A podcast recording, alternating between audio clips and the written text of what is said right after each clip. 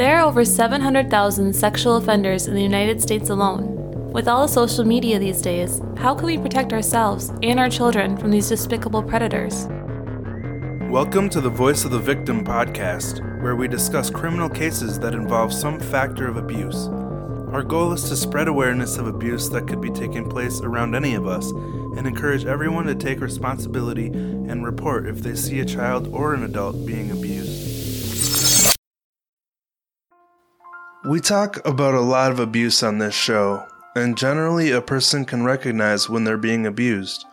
But is it possible to be abused without even realizing it? Can people being abused still feel like they're in control, even when they're not? This week we interviewed Kate from the Ignorance Was Bliss podcast. She shared two stories with us that showed just how easy it is to fall into a potentially dangerous situation without even realizing it.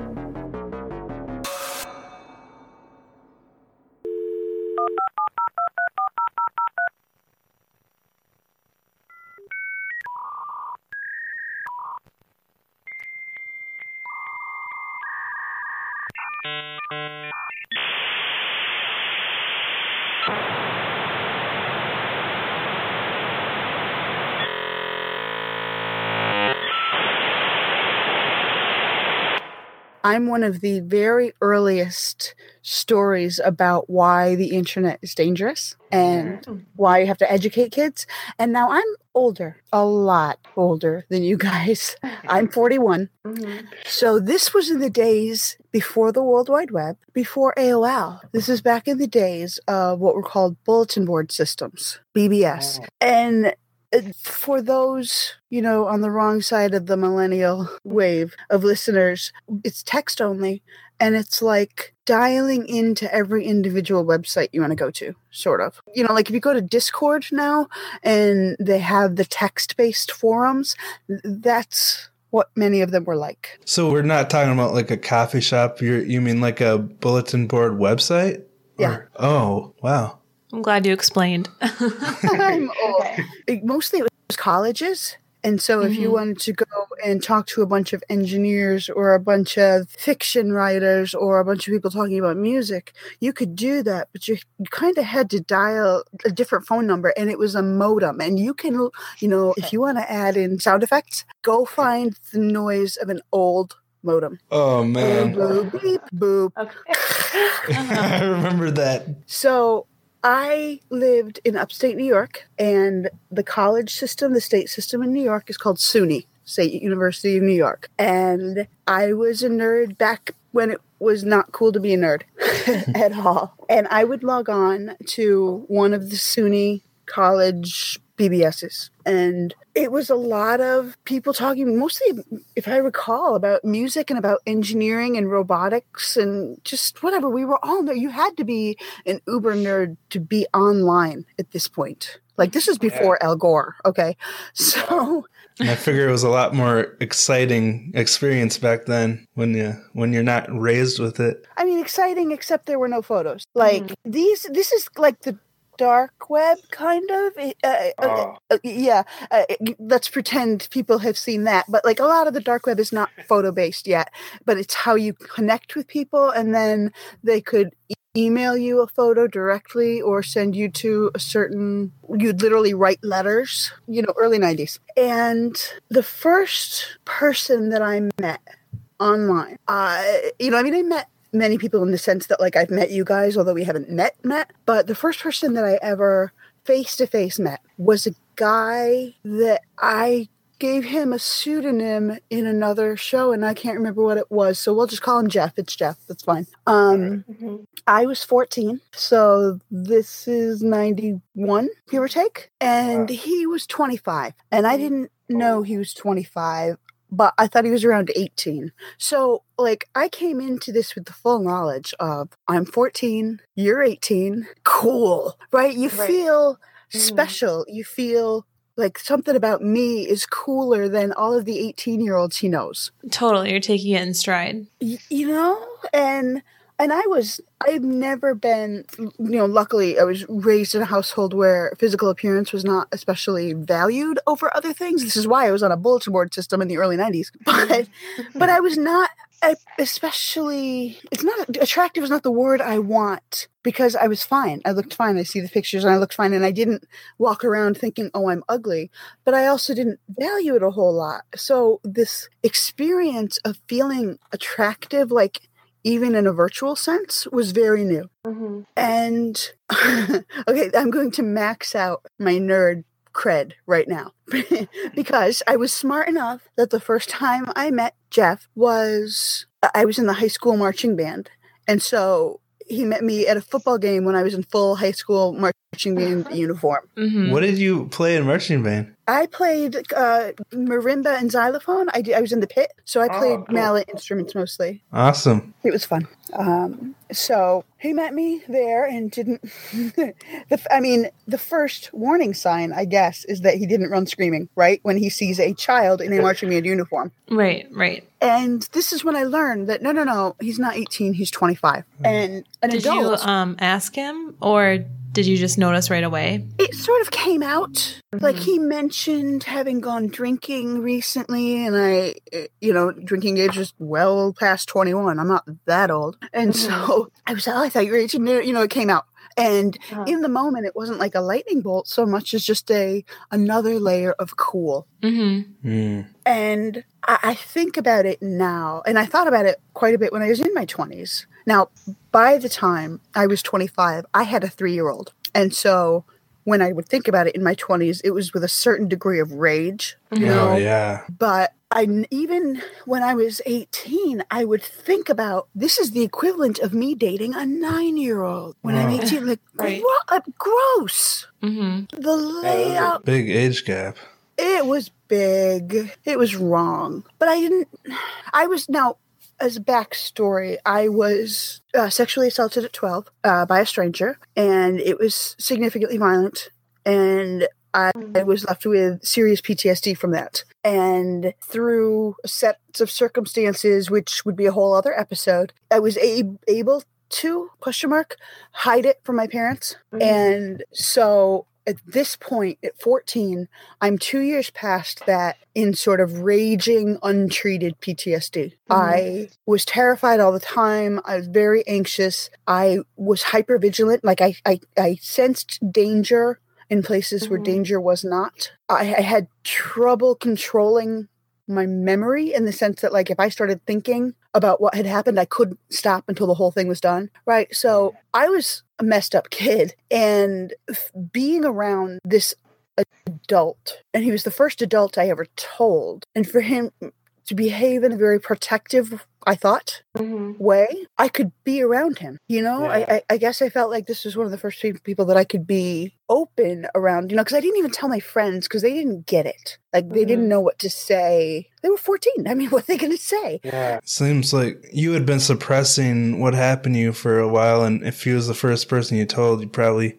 formed a pretty strong bond. Yeah. Well, it, it- like I said, it, it let me feel like, uh, you know, I could tell him and he didn't run and he didn't immediately tell me I was wrong or worthless or gross or broken, all the things that you worry about. Yeah, because you didn't know any better at that point. And so it wasn't a bond exactly because, like, you know how some people, when you're around them, you feel like they're just inscrutable. Like, you want to knock on their foreheads. Like, is somebody here? Mm-hmm. You know, and it wasn't like a, you know, a mental illness or disability or something. He just wasn't or couldn't tap into emotions and, you know, messy stuff like that. Ah, interesting. Like I said, it wasn't a bond with him so much as me trying on this different persona. Me me feeling what it felt like to be able to say, Mm-hmm. this is what happened to me.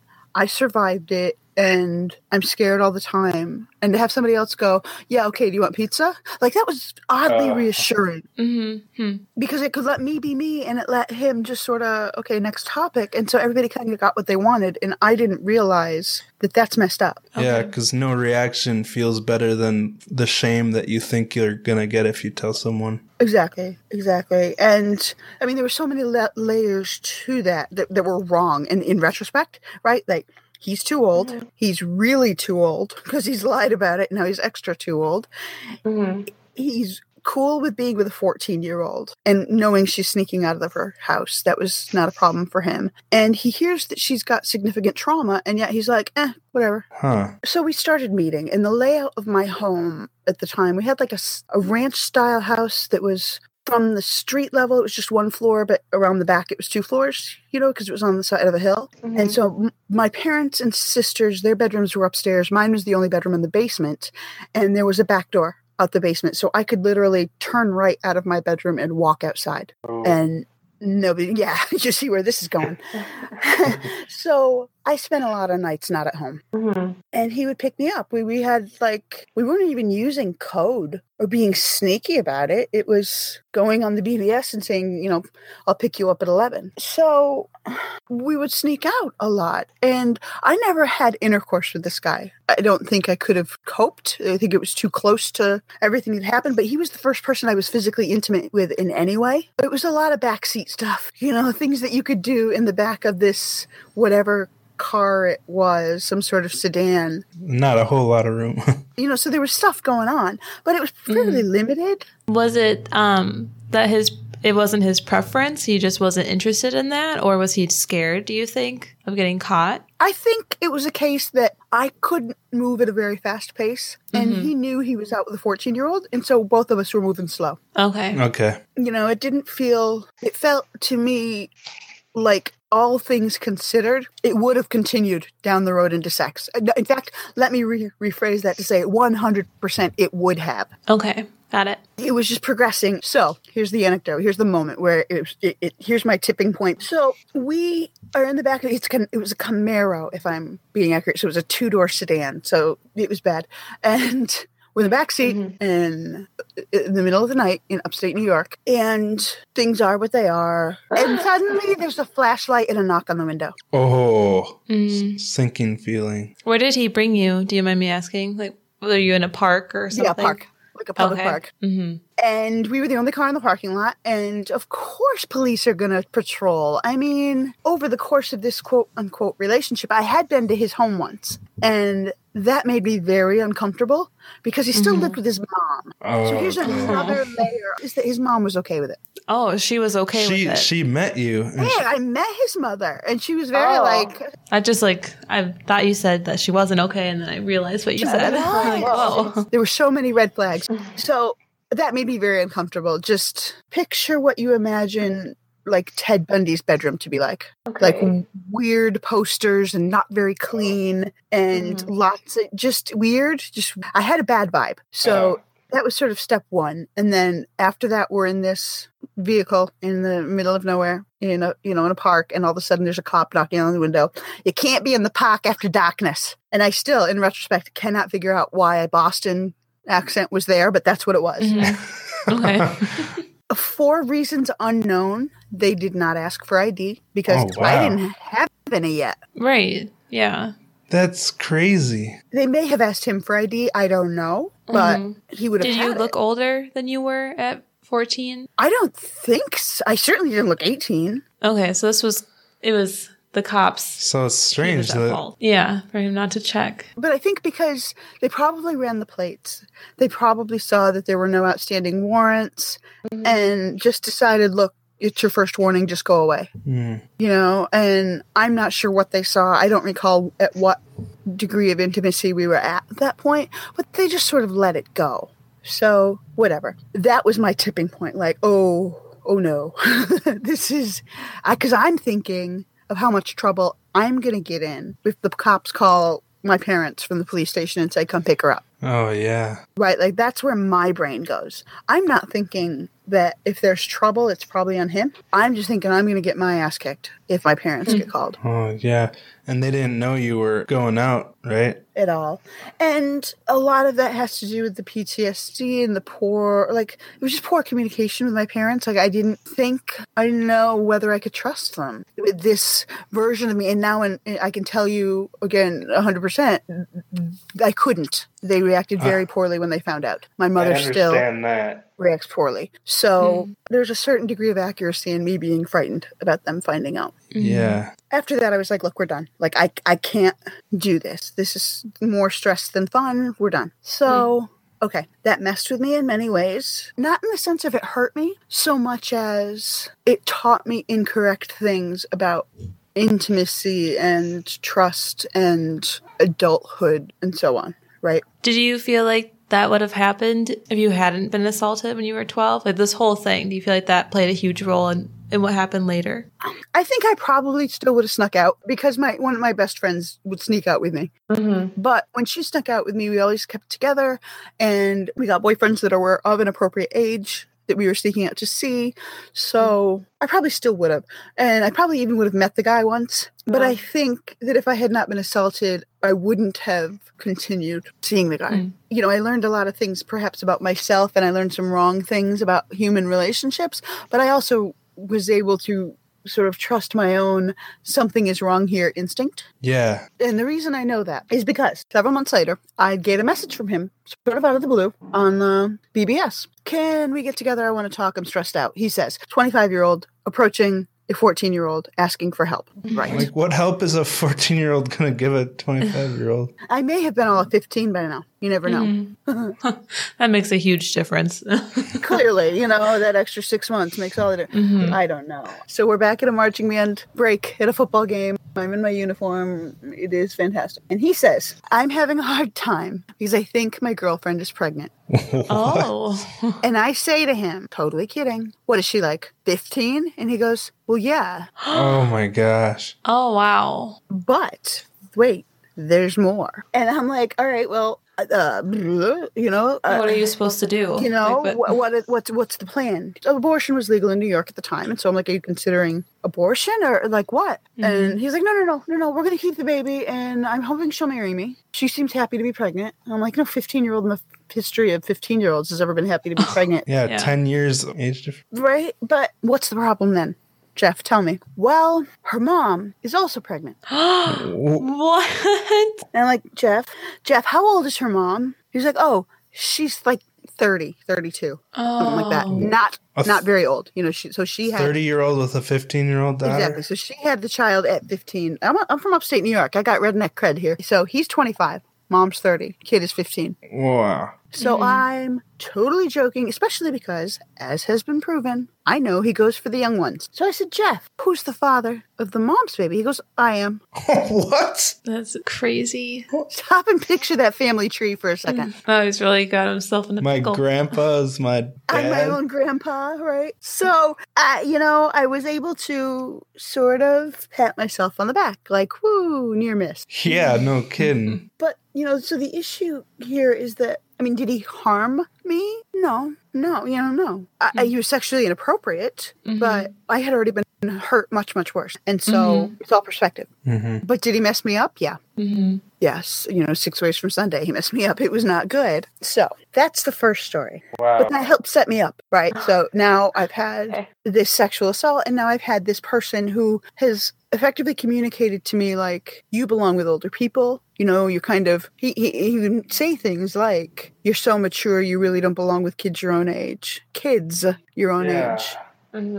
You know, I can't believe you're only 14. You know, those co- I was I didn't realize he was being groomed, but I was being groomed. Yeah, other people aren't educating you on what you should be doing. So this is the first adult that's talking to you about it. This is the kind of information you're getting. And how are you supposed to know that you're being groomed? At 14, why are you supposed to be able to catch it? You know? Well, that's, Yeah. that's what I was just thinking. Is I wonder if anybody ever knows they're being groomed. Mm-hmm.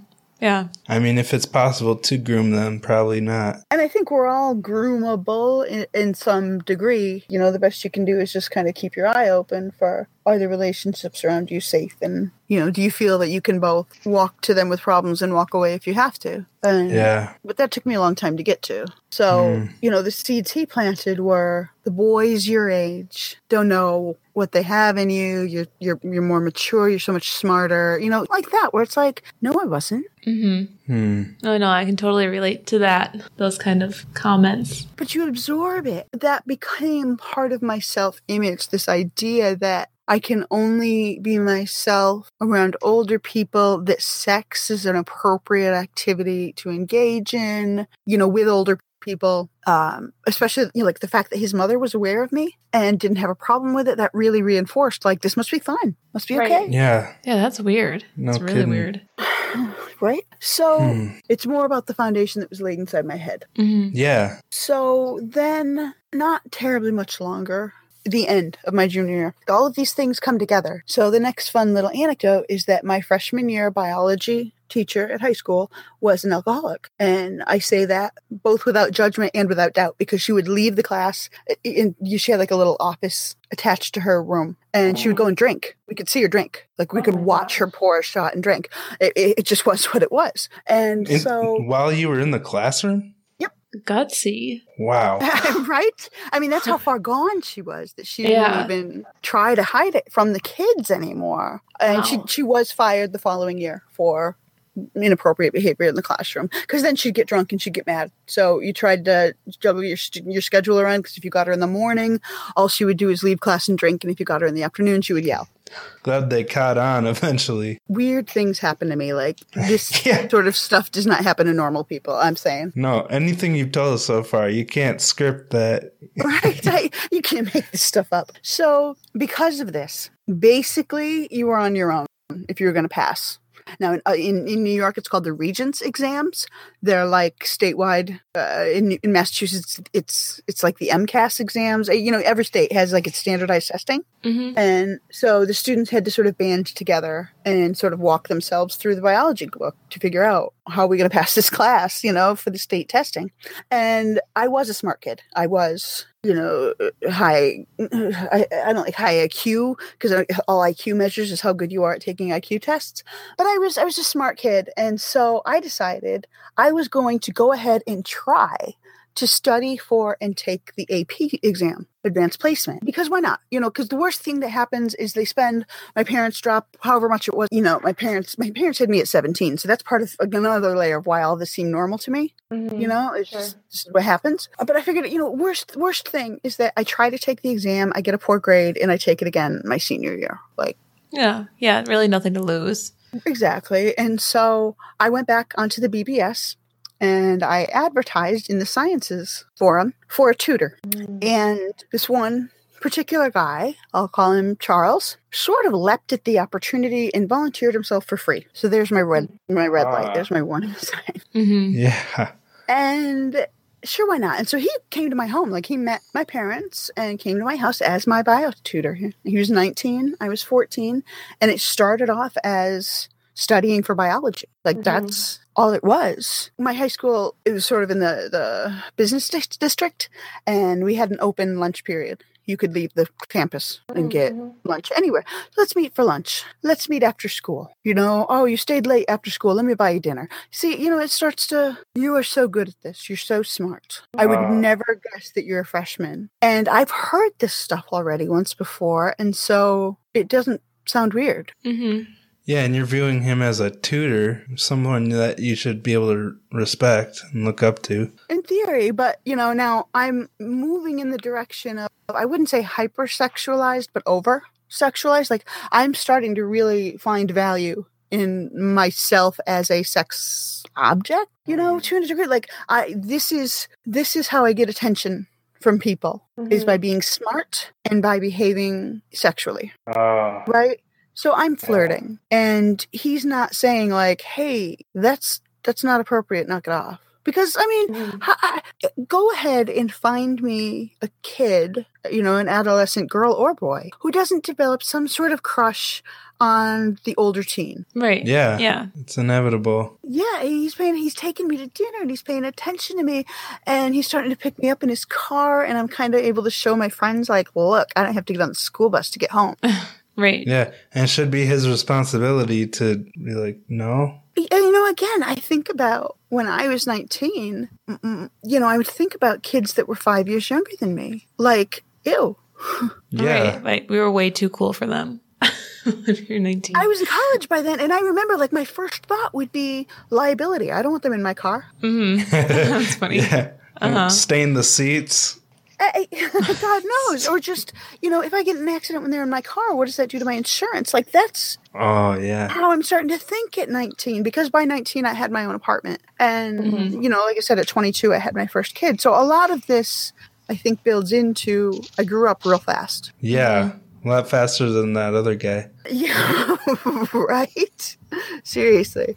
So it I think it did start innocently enough. I think he was looking at this as like a resume builder. Mm. Um especially because he could put it as volunteer tutor. Oh yeah. Mm-hmm. Okay, that, yeah, that makes sense. So you don't think he went in with like I bad intentions? I mean, he met my parents. I think if he was going in with bad, bad intentions, he would have started meeting me at the library or something, you know. But Mhm. I, I, it started off above board, and he continued to meet my parents. You know, he, he continued to. We'd sit at my kitchen table to do a lot of the work. But then, like I said, you know, it was meeting me at lunch, or he would do things like pick me up after school uh, by the school buses, and then effectively follow my school bus home and drop me off.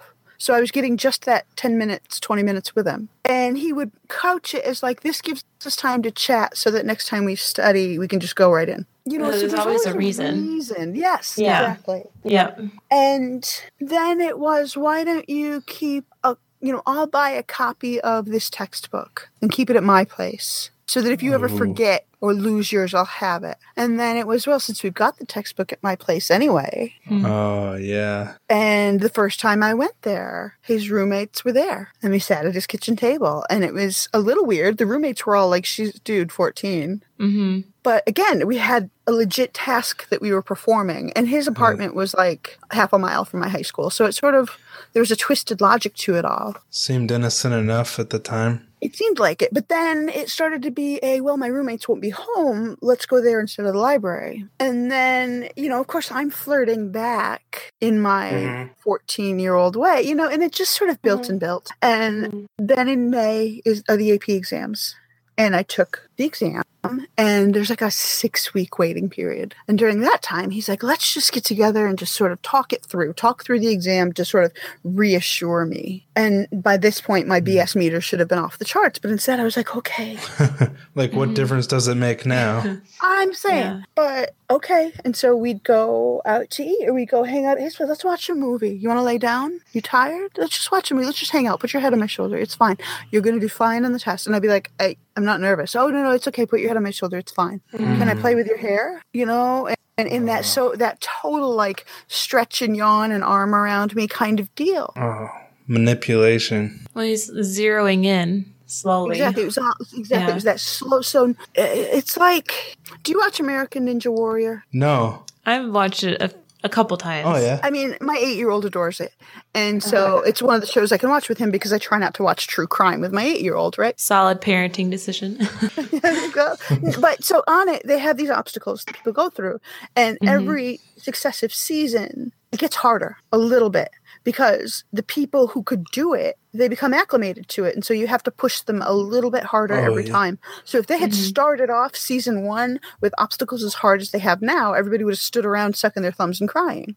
Oh, that's that's the show where you have to get through an obstacle course Yeah. without like falling off the. ninja. Okay, I remember watching They're it. not actual ninjas. No, there's no like swords and stuff. Although that would be cool. I, I granted that would be cool.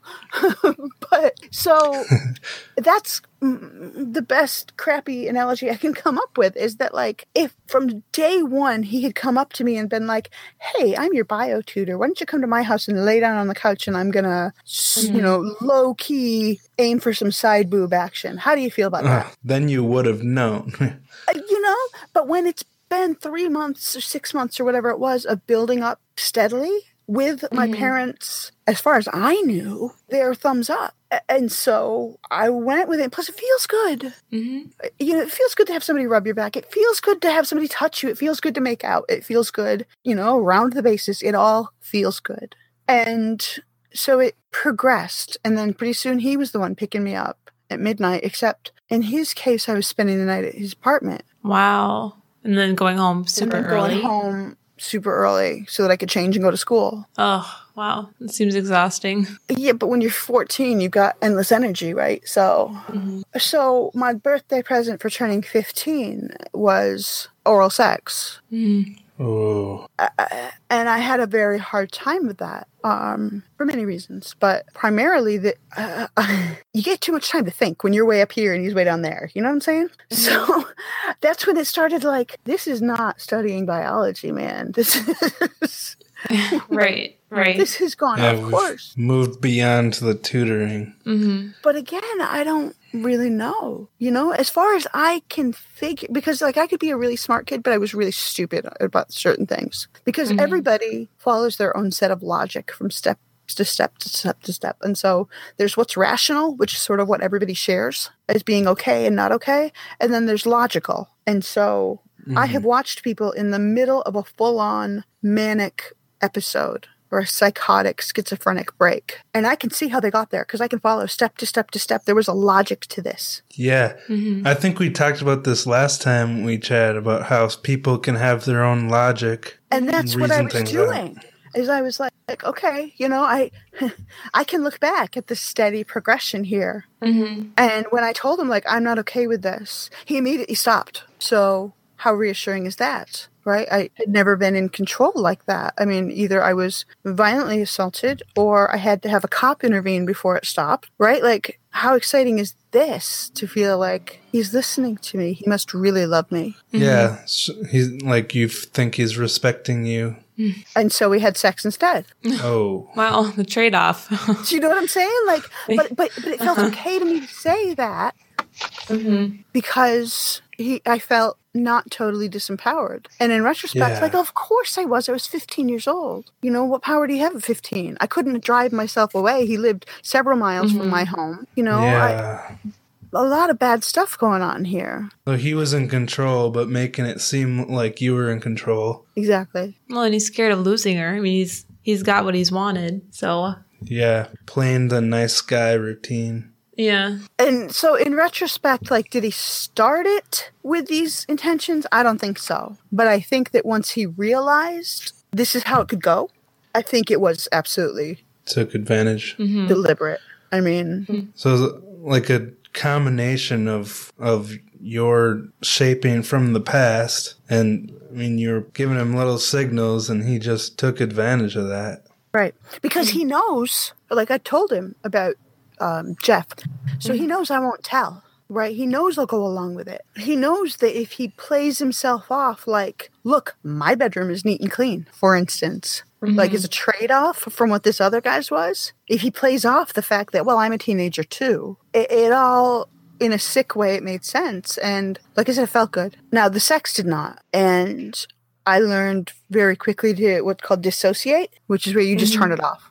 You just, you're not there. Uh, You're conscious, you're moving, you're engaging, you're probably making appropriate noises and movements, but your brain has shut down. It's it's, overloaded. just- it's so sad because at that point, like, what's the point of even doing it? well, it was his point. you know, it wasn't Yeah. mine. Ugh, crazy. You know, and so that it didn't so that went on for a little while. Um but not He very long.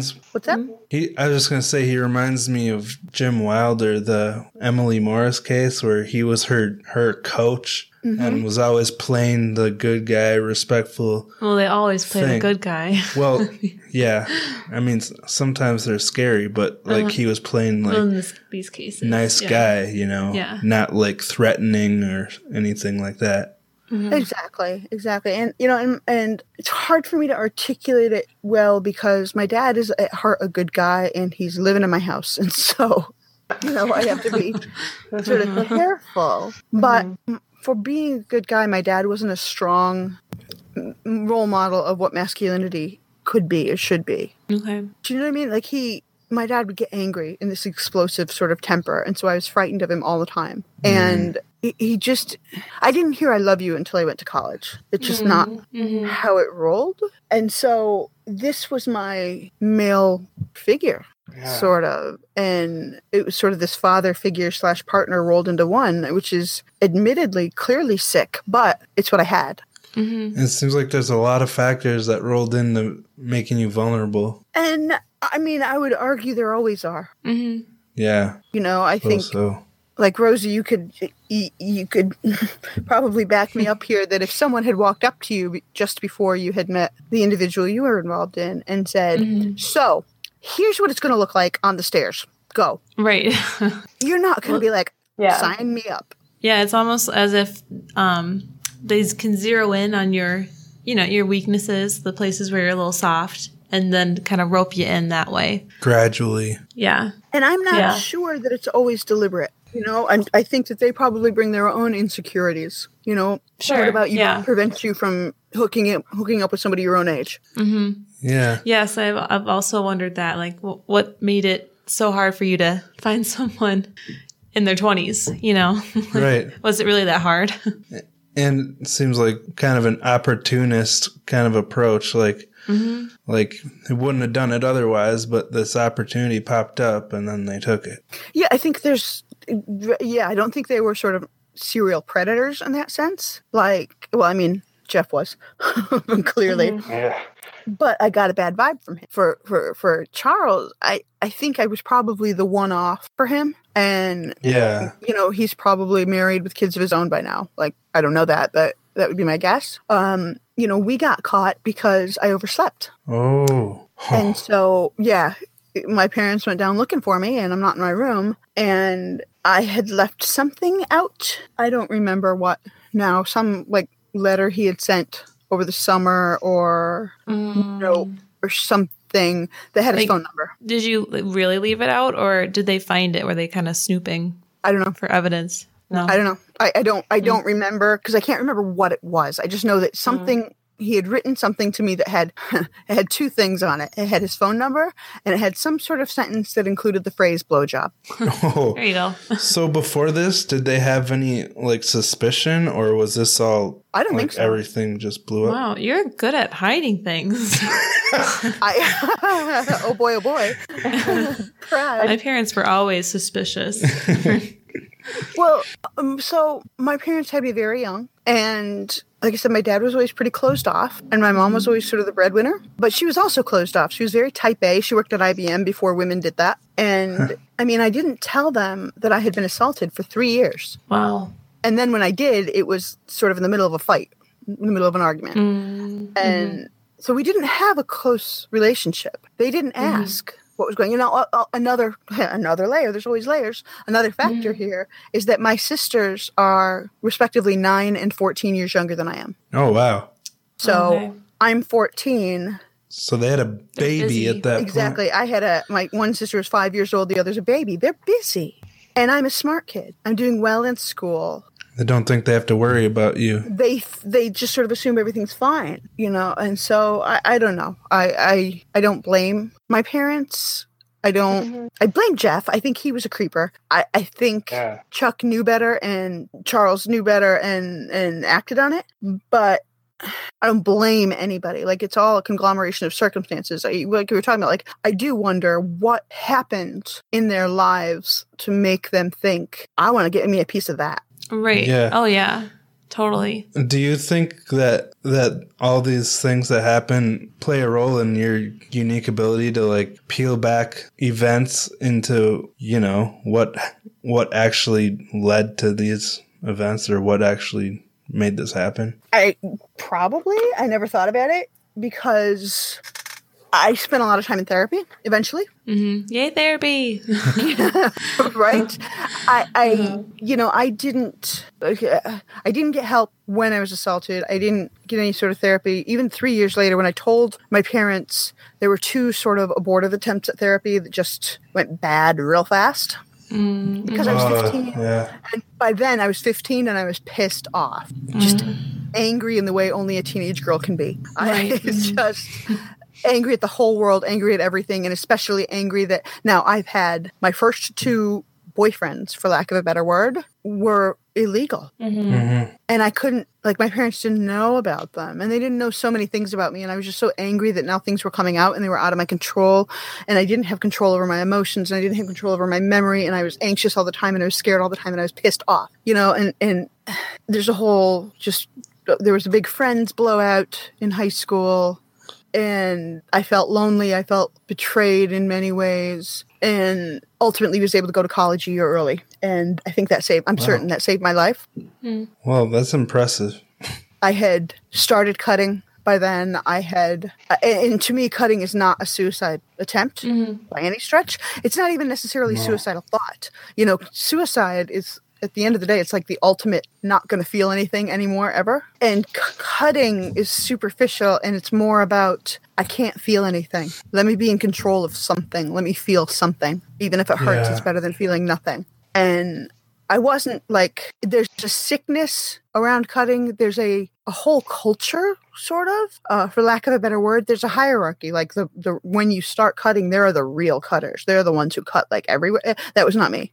I don't have scars much that you can see, and mostly because I was able to get out this circumstance where I'm I'm angry at my parents. I've got this untreated PTSD. I've got I, I had moved on to to age appropriate boyfriends, but I still don't understand like appropriate boundaries. I don't know now how to be around people my own age. You know, I don't I don't know what that means. Like am I am I really more mature or should I mm-hmm. be friends with like I didn't I it was all messed up. Yeah, you got this kind of distorted worldview. Yeah. And so, you know, I went to college a year early and I still was messed up. I was messed up through college. There was, I was drinking a lot. I, I was, whatever, whatever.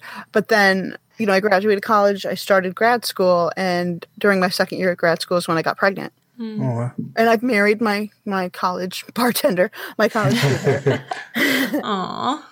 and I had this realization as soon as I knew, because I knew I was pregnant like very early on because he had proposed. We had started planning the wedding, and I was so tired I couldn't even like open the. This is back in the days of like wedding magazines and books instead of online, you know. And so like I mm-hmm. couldn't even focus to do that. I was so tired. This is you know 1999, and so the internet is a thing, but it's a slow and painful thing. And I swear that I could have laid down on a city bus floor and taken a nap. Like very early on, I, I I took this pregnancy test and I'm like, oh, I have to get my act together. Like I can't continue to dissociate. I can't continue. I can't. Con- I know the world is not dangerous all the time. I know it, but I feel like it is. I have to get better because I can't be the parent I need to be. I can't I can't communicate to my kids everything's dangerous all the time. Do you know what I mean? Yeah. Like I can't be a good mom and be screwed up. Uh, For me, for this is my mindset. There are good mothers who are screwed up every single day, and I am still to this day screwed up. It's just a degree. Kind of, you know, the, there are degrees of messed up. Right. Yeah, you want to do your best for your children. Exactly. I couldn't drink as much as I was. I couldn't tune out as much as I was. I couldn't be as intense and lost all the time as I was. And so I started therapy. Pl- uh, you know, initially it was a fluke. I got hooked up with this woman who uh, worked through my college's mental health center, my grad school's mental health center, and then she went private just at the time that I happened to get private health insurance. So, you know, I was able to follow her to her private practice. And, you know, she got me. Mm-hmm. And, uh, you know, she made a big difference. And it was more just that she helped work me through a lot of this stuff. So I would say it was her that helped me start learning how to unpack things and see things from different angles and different layers more than what I went through on its own. Because I think what I went through on its own, it's not all that unique. So all by itself, that's not enough to mm-hmm. grow up and have a mindset that can tolerate sometimes sitting in uncomfortable views or feeling feeling empathy for serial killers or what you know some of the things I've been asked to do in my life. And so this woman just tuned in on on how I think. And one of the things that I needed that I didn't know I needed was to not just understand my own behavior, why am I screwed up the way I am, but to understand some of the other people that are coming to I I needed to see these other people as human because it wasn't just me reacting to terrible monsters. Am I just surrounded by monsters? Am I attracting them? How do I know who's next going to be a monster? Is my perception of other people this bad? Mm-hmm. So I needed somebody who's going to help me realize like most people, the vast majority of people are not monsters, even if they do monstrous things. And so, you know, it was a long process. I I was still in therapy after Emily was born. Mm-hmm. So it was several months. It wasn't forever because I don't think therapy should be. And that's another thing that she sort of laid that foundation that therapy is about learning how to function a little bit differently and then going back to your life. And then you can return if you need to, but it, you shouldn't be in therapy, visual quotes here, mm-hmm. in therapy, like it's a mm-hmm. lifestyle because then how do you fly on your own? Right. Yeah. Yeah, it's about making progress. Right. That's amazing, though, that how, I mean, I know your personal experience, therapy, mm-hmm. I mean, saved your life. Well, to me, it's so it's therapists. They um they play such a key role in recovery to me anyways in my experience because they take the thing that I'm staring at but they revolve it so I see it from a different angle and then that just like blows my mind and gives me the answer that I needed. It's not even like a different answer, it was just like seeing it from a different angle, seeing it from a different way. It, Mm-hmm. But at the same time, like you said, Kate, you can't live off of therapy. Like you can't be spoon fed every day, you know, given this the, a dose of therapy. You got to use it to your advantage and then kind of grow. Yeah. Exactly. But I still I get my um, you know, a shot from now and then. you, you top up, yeah, every Right. once in a while, you know, and, and Yeah. exactly. I, I mean, I, I remember still, you know, I got very sick in 2010, and and I spent. It's a whole other story, but I spent a week and a half in a coma, and when I came Oh. out, like I mm-hmm. didn't know anything. I didn't know what had happened. I didn't eh, whatever, and so I was still in the ICU, which I was only in the ICU for like three or four days after the coma before they moved me to a regular medical floor. So I know it was very early on, and my husband was sitting at my bedside, and I looked at him and I said, "We need a therapist. Mm. Like we ASAP. We need to get in therapy." So mm-hmm. you know, it, because like mm. I, I don't even know what has changed except everything Yeah. and you know so i think there's times where you just top up a little because it's like look life is life is wearing me down here and i can't seem to i've lost that perspective mm-hmm. and then there's other times where you're like whoa my tank is empty And there's no shame in going back when you need it. Mm-hmm. Mm-mm. But that it's a good therapist though when when instead of just trying to get a repeat customer to keep paying them, they actually want to help you get to a point where you don't need it. Mm-hmm. yeah You've got a lot of stories. Yeah, every time every time I hear you talk, I just more and more questions pop in my head. Have you ever considered making a podcast of just your life?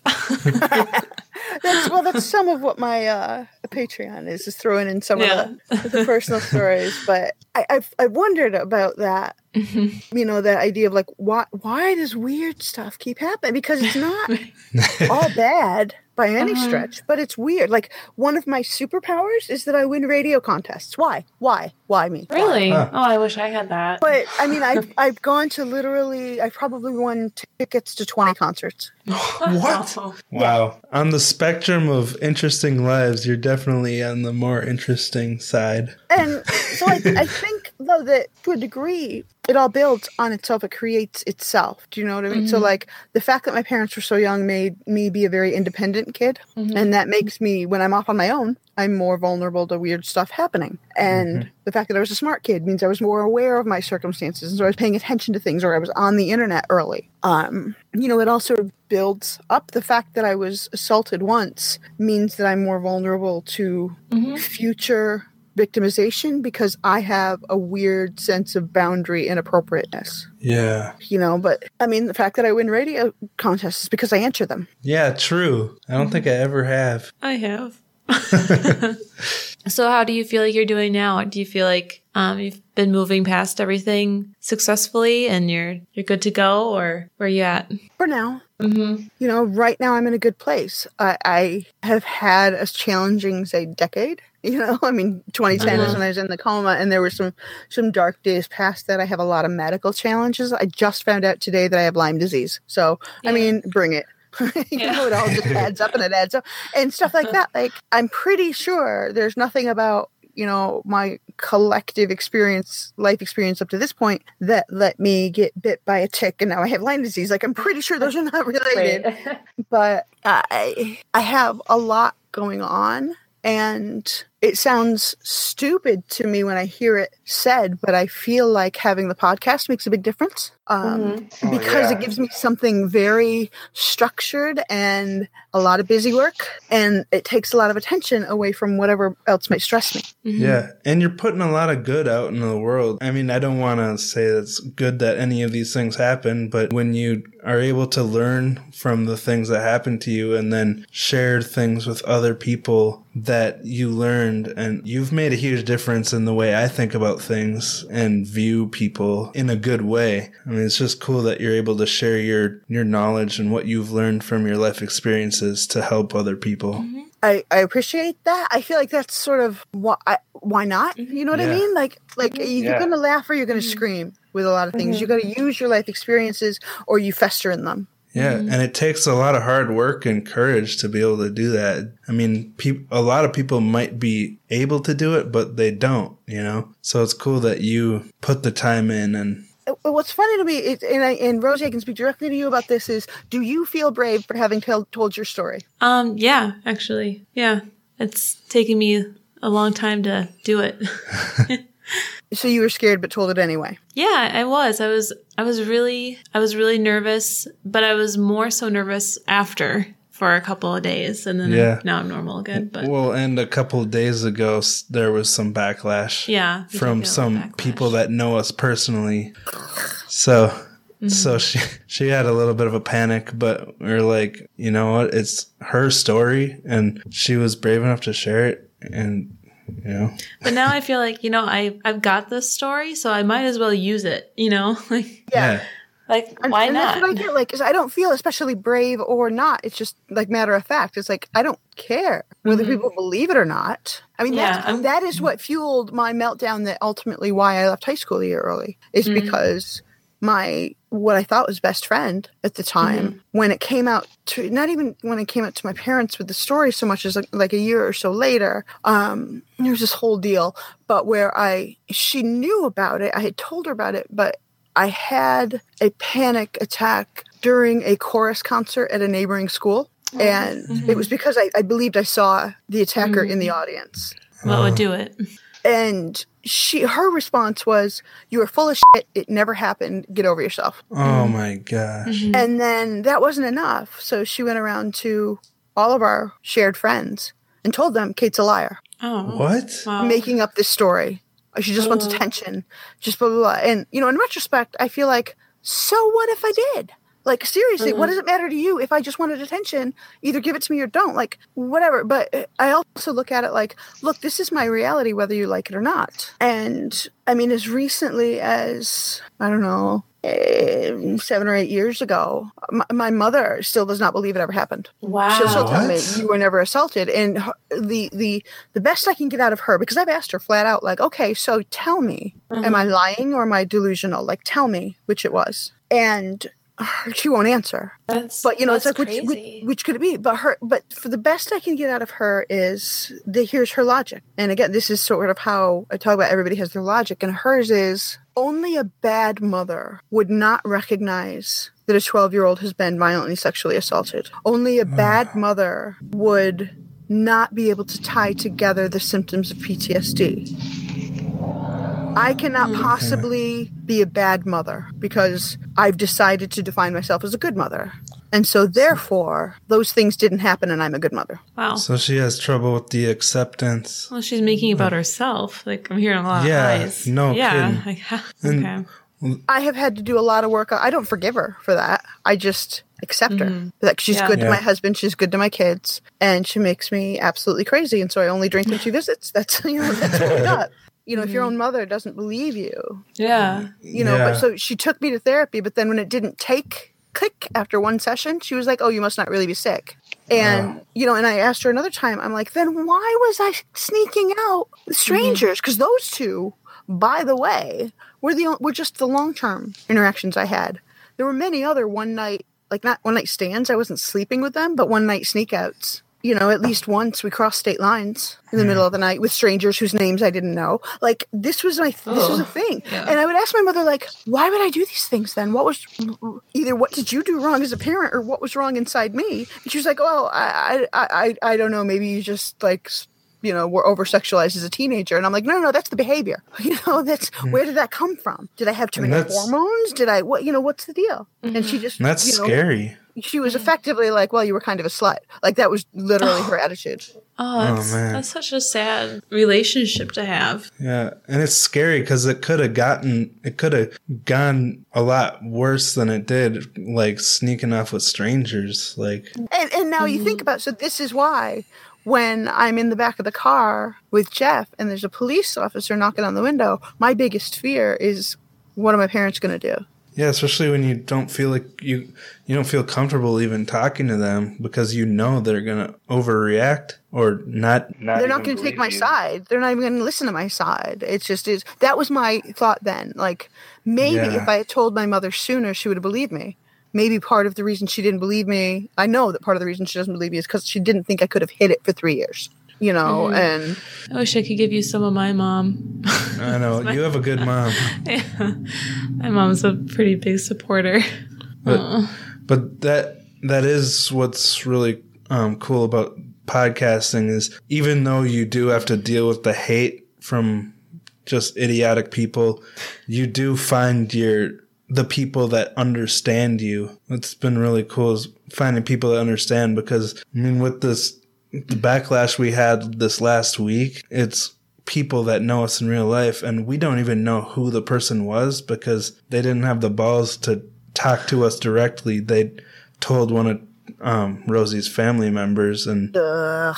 and they told us that someone was making a stink, but they couldn't tell us who it was. And it just, I'm like, okay, well, if they don't have the balls to tell us to our face, then I guess I don't even care what they think. So There's that. I mean, I just- you find. I mean, any community, you know, is going to have its share of ass hattery, but there's also good people out there. And Mhm. I mean, I have other family members that I rely very heavily on. But I think one one of the things that this whole experience did for me, you know, by by walking away from these two guys. And, and and literally just walking away, like I never heard from them again after high school, is sort of that demonstrated like you can do that. You can Mhm. identify a relationship as unhealthy, and you can step away. And Yeah. So you know, there's positives, and I feel like that's what Silver you take from all of it. And so that's like what you're taking from what you're talking about is like, look, if they don't have the cojones to step up and say, "Hey, here's me. Here's what I think," yeah, screw them. yeah, You know. Uh, and so it's not an easy process, but then learning like, okay, I'm, I'm, you know what, my story is what it is. It- Yeah. it's just Mhm. fact. It just stands there, and you don't have to agree with it or not. Like I don't care. Yeah. Well, now, Yeah. yeah, it's like, it's mine. It's and especially mine. when when you were the victim in the story and it's your story, you should be able to tell it. Mhm. Yeah. See, I still struggle with the word victim. I've never felt like it. I've guess- always felt like a victim is somebody who does not thrive in my Mhm. world. This is my world. This is not the definition of the world word. It's Yeah. just how I function. And for me, a survivor is somebody who looks at it and is like, okay, screw that. I'm going to move up bigger. Not right Mhm. away. Yeah. I mean, you spend your time, you know, lolling around miserable. But a victim is somebody who can't get up again. Yeah, and it, it's a, I mean, a temporary state too. If if you Yeah. were a victim and then and you, you can't you can't speak about it anymore when you're a victim like you i mean you guys right your whole podcast the voice of the victim is this idea of you're speaking for those who can't. Yeah. right? Where whereas for me i can obviously speak for myself. You know i have trouble not talking. Mhm. but so i i don't i just i don't identify with it. Mhm. but it's absolutely to me it doesn't matter whether they're victim perpetrator survivor onlooker. It doesn't matter what your role is in a in a situation everybody has their view and it's valid like everybody has their story yeah, and no story no one story is any more mm, not special that's not the right word but just no one story is more real than any of the other stories like they all Mhm. have their validity. It's just that some of them are, are, are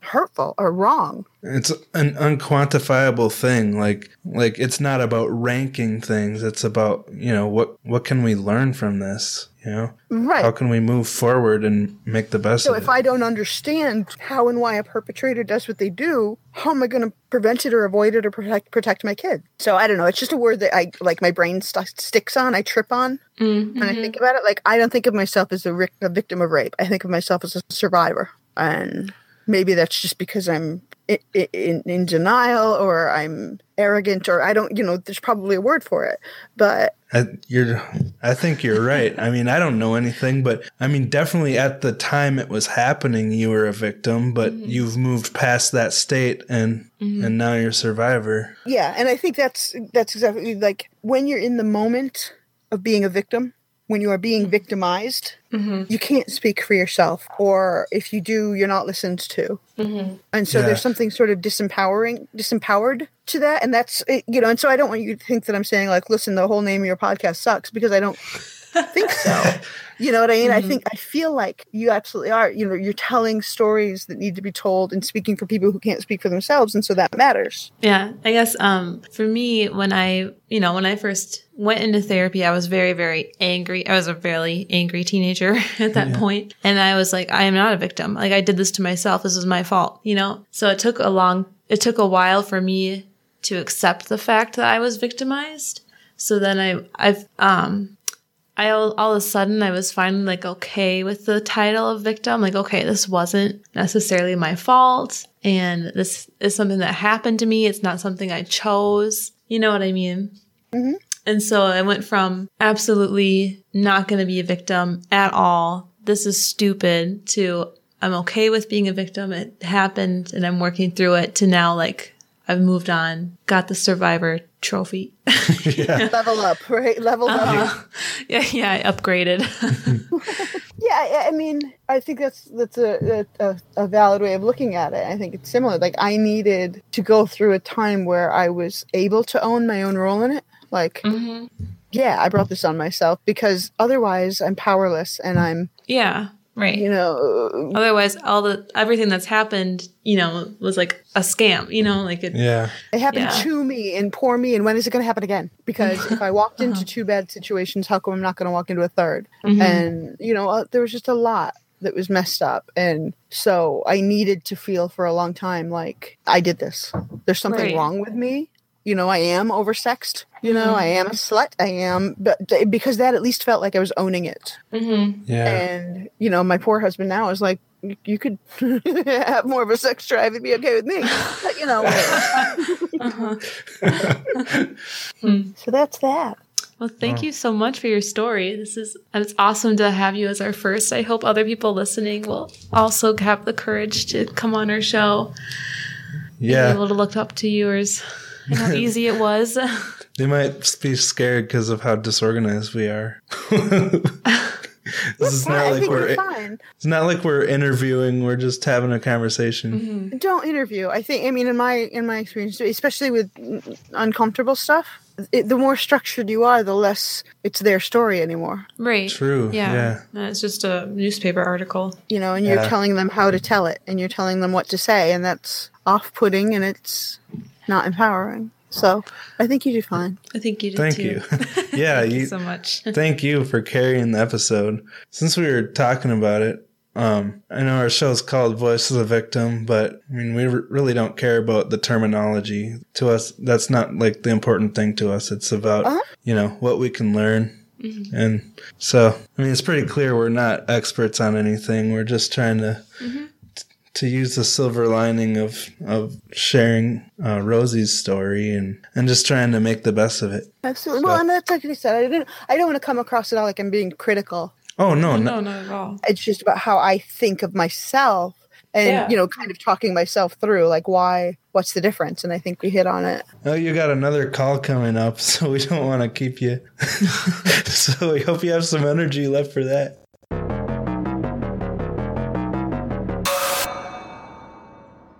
So, thank you for listening to the Voice of the Victim podcast.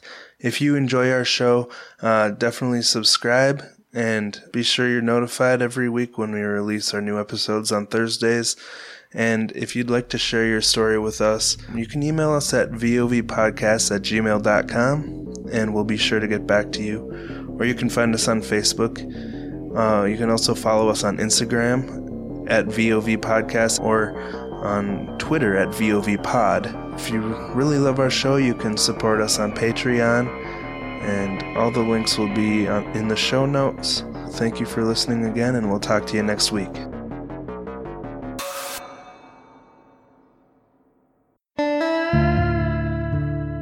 something happened in the home. Someone possibly was killed there, at least one person, and uh, then they disappeared. Texas is known for being tough on crime and those who commit it or at least the ones who get caught. There are monsters among us. 60% of violent crimes in Texas go unsolved, and a majority of victims rarely make the headlines.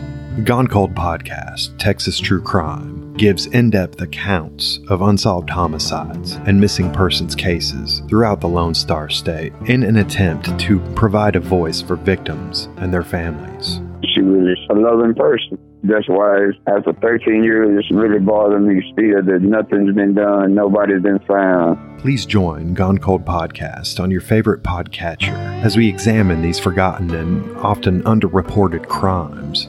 You really have to pray and hope for those people that really know something